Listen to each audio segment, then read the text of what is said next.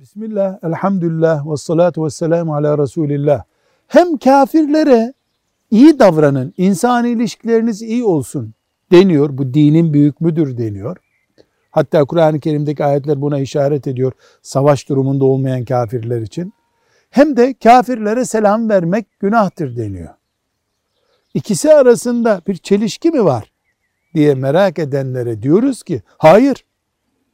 İkisi arasında bir çelişki yok. Çünkü allah Teala'nın dini selamı koyduğu zaman Allah'ın adı bu selam. Kafir, Allah'a iman etmeyen birisi olarak Allah'ın adıyla karşılanmayı hak etmiyor. Ona merhaba deriz.